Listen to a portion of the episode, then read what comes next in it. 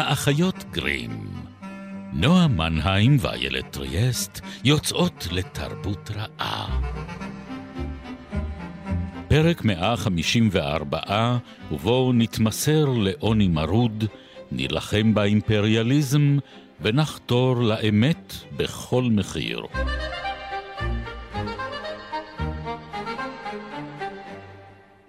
כשאתה הולך ונעשה אני, אתה מגלה תגלית אחת השקולה כנגד כמה מהתגליות האחרות.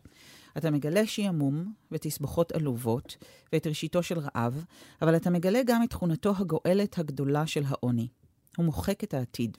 בסייגים מסוימים, נכון שמי שממעיט בממון ממעיט בדאגה. כשכל הונך בעולם הוא מאה פרנק, אתה עלול להתאפס לחרדות בזויות ביותר. כשיש לך רק שלושה פרנקים, אתה אדיש. כי שלושה פרנקים יזינו אותך עד מחר, ומעבר לכך אינך מסוגל לחשוב. אתה משועמם, אבל אינך פוחד. אתה חושב במעורפל, בתוך יום יומיים מרעב ללחם. מזעזע, לא? ואחר כך מחשבותיך נודדות לעניינים אחרים. דיאטה של לחם ומרגרינה היא אכן במידת מה בגדר תרופת הרגעה בפני עצמה. ויש בעוני עוד הרגשה שהיא נחמה גדולה. נראה לי שכל מי שהיה תפרן התנסה בה. זו הרגשה של הקלה, כמעט של עונג, שמקורה בידיעה שסוף סוף אתה דפוק וזרוק באמת. אתה דיברת כל כך הרבה על להיזרק לכלבים, ובכן, הנה הכלבים, אתה הגעת אליהם, ואתה מסוגל לעמוד בכך. זה מפיג הרבה מהחרדה. ברוכות הבאות, ברוכים הבאים לעוד פרק מרומם נפש של האחיות גרים. אני חושבת שאני אעבור לחריזה. לחריזה? כן. אנחנו ננסה... עד כדי כך, המצב עד כדי כך גרוע, איילת. שלום נועה. שלום איילת. אנחנו uh, בתת עונה חדשה. בתת תנאים. בתת תנאים. בתת עונה חדשה. אנחנו רעבות, זרוקות ודפוקות באולפן א'.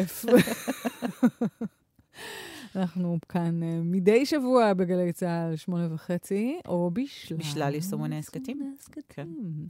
ומי שעוקב אחרינו uh, ב- ב- ב- בהאזנה, או ב- בקבוצת הפייסבוק שלנו, יודע שאנחנו uh, עושות את, ה- את הבל יעשה. לוקחות אתכן מהעולם הקסום, המופלא, הפנטסטי, של ספרות הארקדיה שזנחנו מאחורינו, ו- והנה עברנו באופן כה קשוח אל, אל עולם דיסטופי, אל ספרי דיסטופיה. זה קשה. כן, יש לקוות שלא לעולם דיסטופי, אבל אלא רק לייצוגים הספרותיים שלו. חיות בספרים, אז כאילו, אתה יודעת, אין לאן לברוח. זאת אומרת שכשאנחנו לא עוסקות בארקדיה, אנחנו... כן. ולי זה קשה, הודיתי בכך, קבל עם ומאזינות ומאזינים. זה התישה הגדולה, וכך שאת מודה בקשייך. כן. אבל, אבל אני לא מחזיקה לי את היד, ככה אנחנו צועדות לנו בשבילי, בשבילי הדיסטופיה. בתוך הגנום. ואנחנו, כן, מחפשות, מחפשות מפלט, פחות לוהט. אז הפעם, אחרי שכבר התעסקנו בפעם הקודמת בסיפורה של שפחה, ספר שנכתב ב-אלף תשע מאות שמונים וארבע, אנחנו הפעם נדבר על אלף תשע מאות שמונים וארבע. כן, שנכתב ב-אלף תשע מאות ארבעים ושמונה. כן, שנה, שנה, כן, עם חשיבות דרמטית. כמעט טיפולוגית. כן, אבל, אבל, אולי, כאילו, אם אומרים דיסטופיה, אומרים אלף תשע מאות שמונים וארבע. כן, אני חושבת שמהרבה בחינות, הספר של אורוול הפך להיות כמעט תו תקן דיסטופי. כלומר, זה שאליו משווים כל יצירה שעוסקת בתחום הזה, זה שהניח כמה מהיסודות המאוד איתנים של הז'אנר הזה, למרות שהיו מי שקדמו לו, אנחנו נזכיר ונדבר גם עליהם.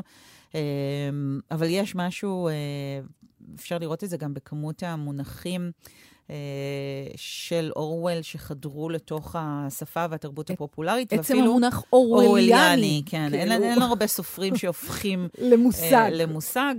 יש לנו אולי אורוול, דיקנס, קפקא, לא הרבה יותר. אז היה ספר ש... הותיר חותם, עדיין מהדהד עד היום, וכל כל דור או כל מציאות מזמנת קריאות אחרות שלו. אני חושבת שכשקראתי אותו לראשונה, בלטו לעיניי דברים אחרים לגמרי מאלה שבלטו לעיניי כן. הפעם, הפחידו אותי דברים אחרים, שמתי לב לדברים אחרים, אז אנחנו נרחיב על זה יותר את הדיבור בשבוע הבא, אבל בואי קודם נדבר על, על האיש, האיש, האיש שמאחורי, ש, האיש והשפם שג'ורג' אורוול מאחורי הספר, כן, שג'ורג' אורוול אינו שמו, קראו לו אריק ארתור בלר. נכון, והוא נולד בהודו, ובאיזשהו מקום, אני חושבת שאפילו כשדיברנו על קיפלינג, mm. מצאנו ככה כמה נכון. קווים מקבילים, הוא כמובן מאוחר לו. אורוול מאוחר נול... לקיפלינג. כן, כן. ויש משהו בדור הזה הבא mm. של אורוול ש... שמתפכח, ואולי גם באורוול ה... האדם, האדם הספציפי, לא ברמה הדורית, אלא ברמה האישית שלו, ש... שבאמת מתפכח מהאימפריאליזם הבריטי, רואה אותו ב... בדורסנותו. גם, זאת אומרת, הוא שם בעת שהשמש שוקעת על האימפריה הבריטית. אבל יותר מזה, אני חושבת שהוא מסתכל על הכוח ועל השלטון, שעוד גם על זה אני מניחה נדבר, כשנדבר על אלף תשע מאות שמונים וארבע, אבל כן הוא רואה משהו בכוחניות, בעודו משמש כשוטר. רגע, אבל קפצנו, קפצתי קדימה. הקפצתי אותו, אני רואה כרגע ילד במדי שוטר. נכון, זה יעבוד בפורים, אבל כן. לא, כן, קפצתי כי התכתבתי עם ילדותו השוקה של קיפלינג, אבל גם אורוול יש באמת קווים חוזר לבריטניה. בדיוק, הוא חוזר לבריטניה, אבא שלו היה פקיד בראז', כן, בשלטון הבריטי בהודו. אמא שלו חוזרת לאנגליה, אבא שלו נשאר מאחור. אמרנו שאי אפשר לגדל ילדים בהודו, זה לא ילדים בריטים לפחות. לא ילדים בריטים, לא בלי הגנה של נגיד מונגוז אז נפש, כמו ריקי טיקי טאבי. אז אמא שלו, שוב, יש כאן גם פרידה מהאב שכרוכה בתוך הדבר הזה. הוא היה מאוד מאוד צעיר, אני לא יודעת אם הוא אפילו זכר את ה... כן, הוא היה בן שנה לדעתי. סך הכל בן שנה. ואבא שלו נשאר בהודו כל החיים. וארתור בלר היה ילד פרודג'י, כן, הוא היה גאון, הוא קיבל מלגות לכל בית ספר שהוא רוצה, כולל בתי ספר פרטיים שהמשפחה שלו אולי לא הייתה יכולה להרשות לעצמה, זאת אומרת, יש לנו איזו קפיצה גם מבחינת ה... הוא הגיע לאיתון? יכולות, כן, איתון. זאת אומרת, התחכך בפוש. כן. Piper. ושוב, זה משיק לכמה מהסופרים שדיברנו עליהם, וכמו רבים מהם, גם החוויית הלימודים בבית הספר הפרטי הייתה עינוי עבורו. והוא גם, זאת אומרת, קצת נכשל אולי בכוונה.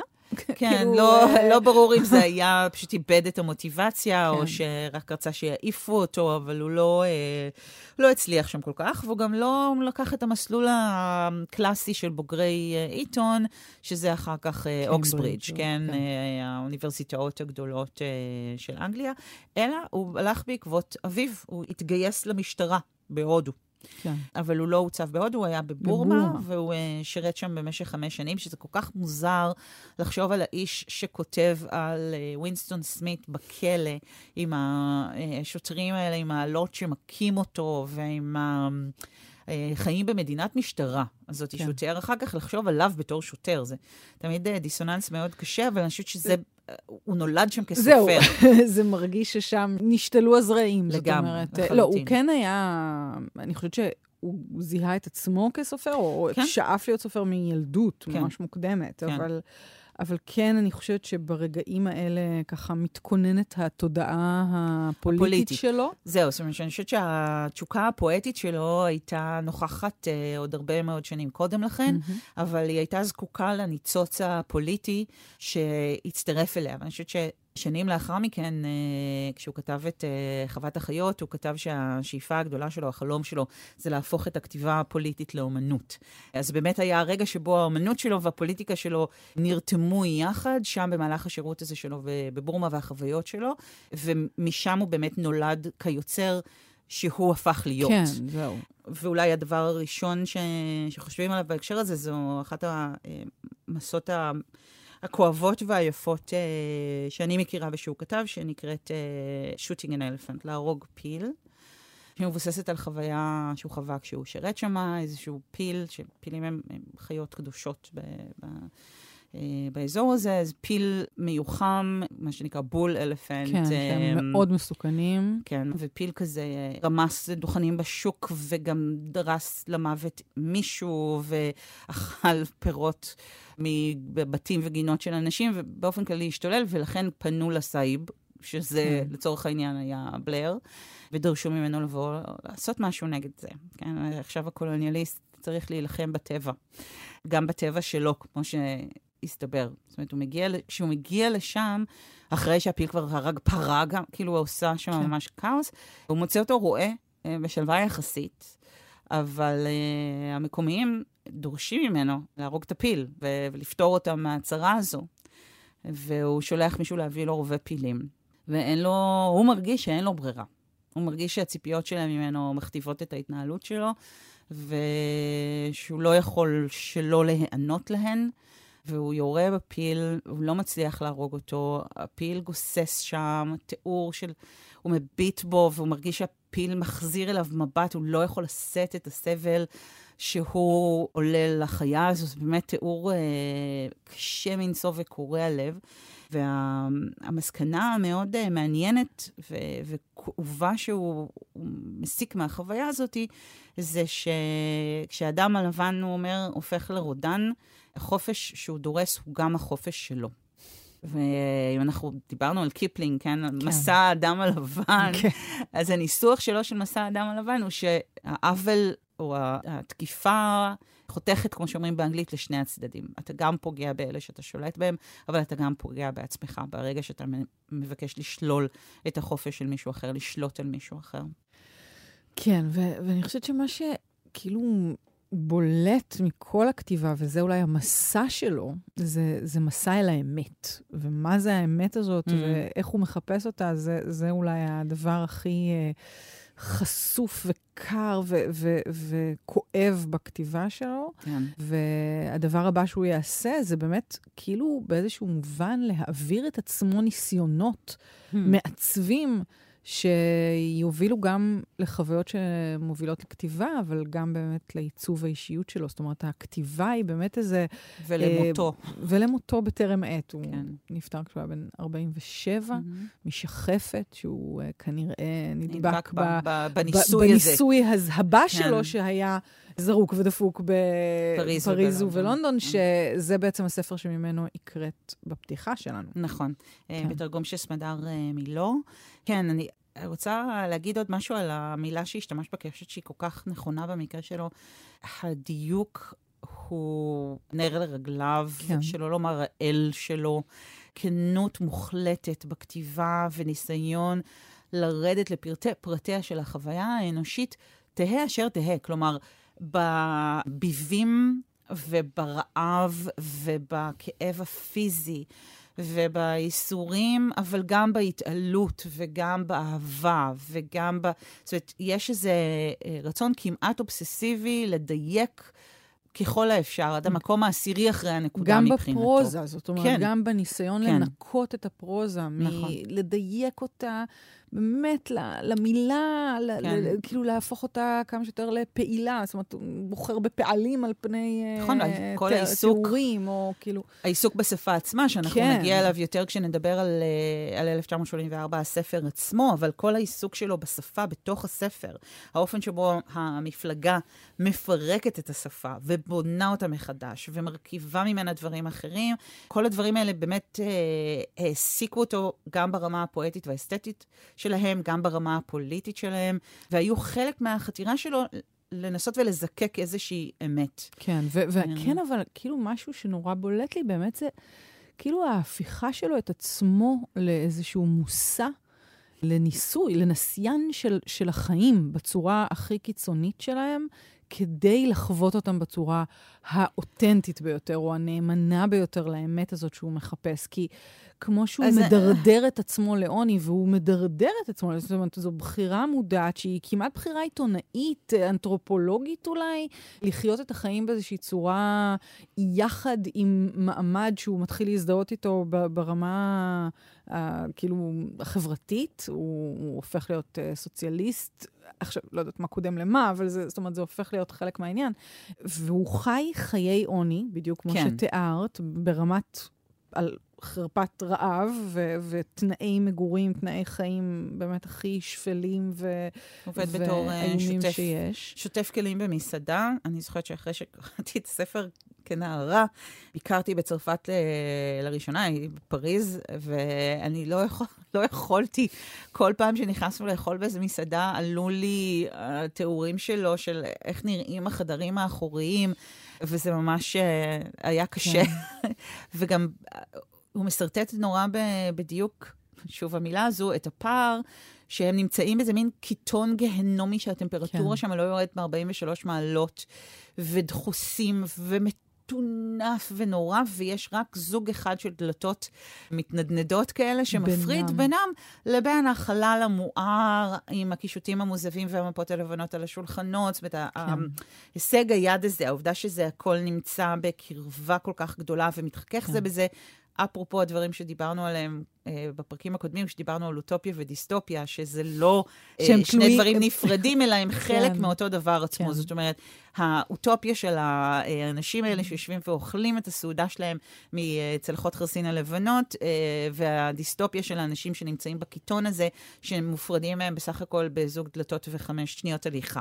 הכל חי בו זמנית. אני רק רוצה לסייג ולהגיד, אני חושבת שההידרדרות שלו אה, לעוני, אה, או הבחירה שלו בעוני, היא עניין מורכב. זאת אומרת, אני לא חושבת שהוא עשה את זה רק כדי שהוא יוכל אה, לכתוב על זה.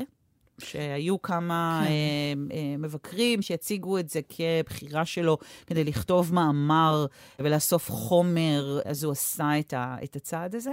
הייתה שם הזדהות מאוד גדולה. אני חושבת שהייתה שם, או לפחות התחושה שלי היא שהייתה מידה של האנשה עצמית. על התקופה בבורמה? על, ה- על האימפריאליזם? על על... ה... הוא היה, אני חושבת, אה, הומניסט אדיר, שהכאב של האנושות נחווה אצלו ככאב שלו. כן.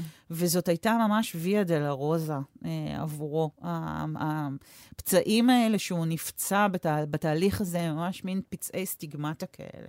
לא כדי לגאול את הפרולטריון מהביבים, אבל כדי אה, להיות אחד מהם, להרגיש את, ה, את הדבר הזה, אה, לא מריחוק, אלא מתוך שותפות. כלומר, כן. הוא לא עושה שם חוויה אנתרופולוגית, זאת לא תצפית מתערבת של אנתרופולוג שבא לראות איזו חברה אקזוטית, אלא בעיניי באמת איזושהי שותפות גורל. עכשיו, זה נכון, את עושה, אתם לא רואים, אבל הילד מגלגל את עיניים. אני לא מגלגל את עיניים, אני באמת חושבת את זה. את גלגלת. אני נשמתי. את גלגלת. אני נשפתי.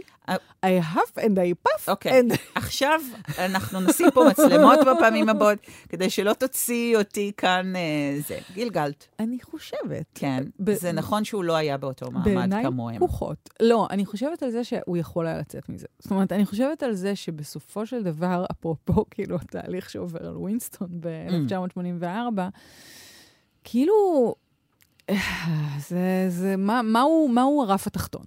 כאילו, ואני חושבת שבאמת יש, בוא, בוא נגיד את זה רגע, לנוכח מה שהולך לקרות אחר כך, mm-hmm. שאחרי התקופה הזאת הוא מצטרף למלחמת האזרחים בספרד. כן. כמו נוספים, המינגווי ועוד כן. סופרים ועיתונאים שמצאו את עצמם שם, וגם שם ברור שהדחף הוא אידיאולוגי, הוא, יש שם שליחות, mm-hmm. אבל גם שוב יש שם את ה...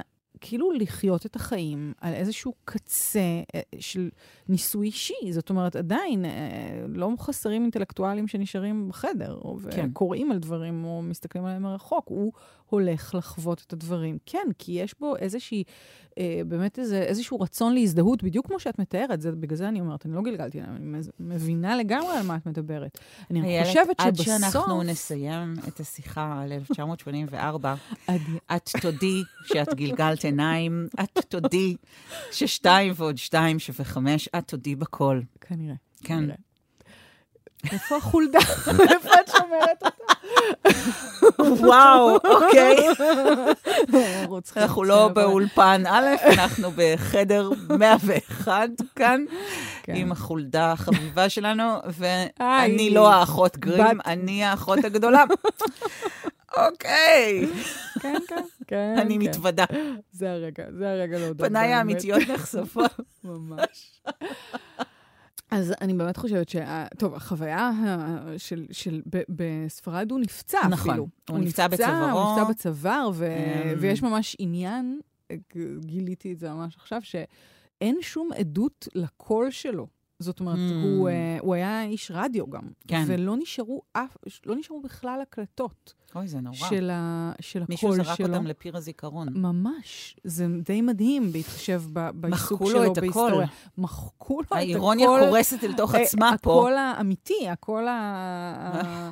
עכשיו, מה שעוד מעניין זה שהקול שלו השתנה לחלוטין. זאת אומרת, הוא אחרי הפגיעה. כי אחרי הפגיעה אמרו לו שהוא לא יחזור לדבר בעצם. והוא כן הצליח להתאושש ולדבר, אבל הקול שלו הפך להיות מאוד גבוה וחלש יותר, ושבור באיזשהו אופן, וכאילו, היו שם כל מיני תיאורים כאלה שלא בתוך סיטואציות רבות משתתפים, שהוא לא מצליח לדבר, זאת אומרת שהוא לא, לא מצליח להישמע. אל מול ההמון, אל מול הרעש, אל מול הזה, ואז הוא בוחר כאילו לשבת בשקט, ולהיות בצד. ולהתבונן. ולהתבונן. וזה כאילו גם איזושהי חוויה כל כך מכוננת לאדם שיש לו כל כך הרבה מה להגיד, כן.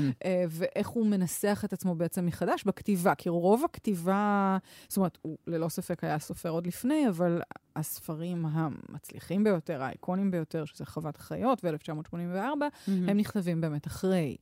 וכבר כשהוא רואה, בספרד, כאילו, מול הכוחות, כן. גם הכוחות שאמורים להילחם לצידו, שהם הכוחות הקומוניסטיים, הוא רואה את הרוע ואת העיוות שיש שם. כן. הרי הוא בא מהצד שלהם, כאילו, הוא בא מהצד הסוציאליסטי, ואז הוא מגלה את הטוטליטריות, כאילו, דרך כן. ההסתכלות על מה שקורה. ומבין עד כמה, אני חושבת עד כמה אחווה זה דבר אה, רעוע. זאת אומרת, אם יש לנו סופרים שעוברים את, ה... את קור המצרף הזה של המלחמה, אפרופו, כן, דיברנו על טולקין, גם חלק מסופרי הארקדיה והחברויות שלהם במלחמת העולם הראשונה, אז היו את מי שהצליחו לצאת מהתופת הזאת של המלחמה, כשהם חווים אחווה וחווים אה, תעצומות אה, של הנפש האנושית, וזה לא הייתה החוויה של אה, אורוול, הוא מדבר שוב מאוד בדיוק ומאוד בכנות על אה, הפחד האדיר שהוא חש בשדה הקרב, על אפרופו היריעה בצוואר, mm. על הידיעה שעומדים לירות בך, הוא מניח שעומדים לראות בו, והחרדה האמיתית היא לא לדעת איפה, איפה יפגע הכדור. ואחר כך הוא שכפל את החוויה הזו. בתוך אלף תשע מאות שמונים וארבע אני אקדים את, ה... את המאוחר, ואני אפילו אקרא אספיילר. מה... אספיילר. כן, אני... ספוילר, בסוף הוא אוהב את האח הגדול. אוי, למה את מגלה? זהו. אתם... עכשיו אתם יודעים את הסוף. אז הוא, הוא נמצא באיזשהו שלב בתוך הכלא, אחרי ווינסטון סמית, הגיבור של אלף תשע מאות שמונים וארבע, נמצא בכלא, עובר שם כל מיני, כמובן, עינויים מחרידים, עינויים שונים, אבל יש איזשהו רגע שהוא מדבר על שוטרים שנכנסים עם עלות לתוך החדר שלו, וחושב איפה תפגע העלה. אז באותו רגע הוא אומר, לא היה זמן לחשוב על כך, כי הוא באמצע שיחה עם חוקר שלו, אובריין, כל שראה היה העלה שבידי הסוהר, יכלה לנחות בכל מקום, על הקודקוד, על תנוך האוזן, על זרוע עליונה, על המרפק. ואז קאט, המרפק. קאט זה כן, המרפק, כן, כן. במקרה הזה זה היה המרפק. וקראת מהתרגום? זה התרגום החדש, החדש של, כן. ה, של הספר, וארז וולק תרגם אותו. אנחנו נדרש להבדלי התרגום הללו, אנחנו נדגיש אותם כן. ב, בחלק הבא של השיחה, כשנדבר על הספר, על הספר. עצמו.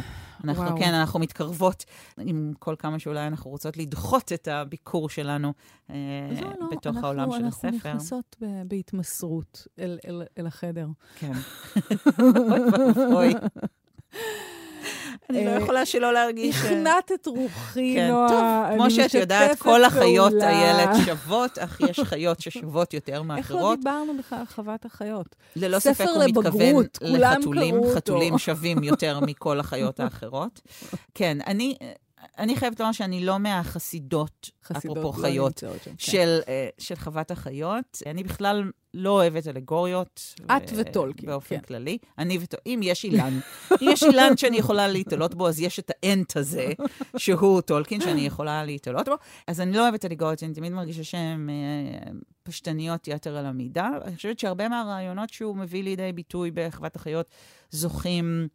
להעמקה ולהאנשה הרבה יותר uh, גדולה ב-אלף תשע מאות שמונים וארבע, אבל uh, זה ספר חוות החיות, כלומר, כן. ספר מייסר, מאוד מאוד קשה ספר לקריאה. ספר מייסר וקשה, ואני אבל עדיין זוכרת כמה, איזה רושם הוא עשה עליי, כן. בעודי טינג'רית uh, שקוראת אותו, כן. ו- וכמה זה חזק. ארבע הרגליים... זה... Uh... טוב, שתי רגליים רע. לא, כסיפור, באופן שבו הוא פורס את ההידרדרות הזאת, ואת המהפך, ואת האי-הצדק, שהופך להיות כאילו מהפכני, זאת אומרת, מהפכה לצדק, וכמה היא מידרדרת מהר.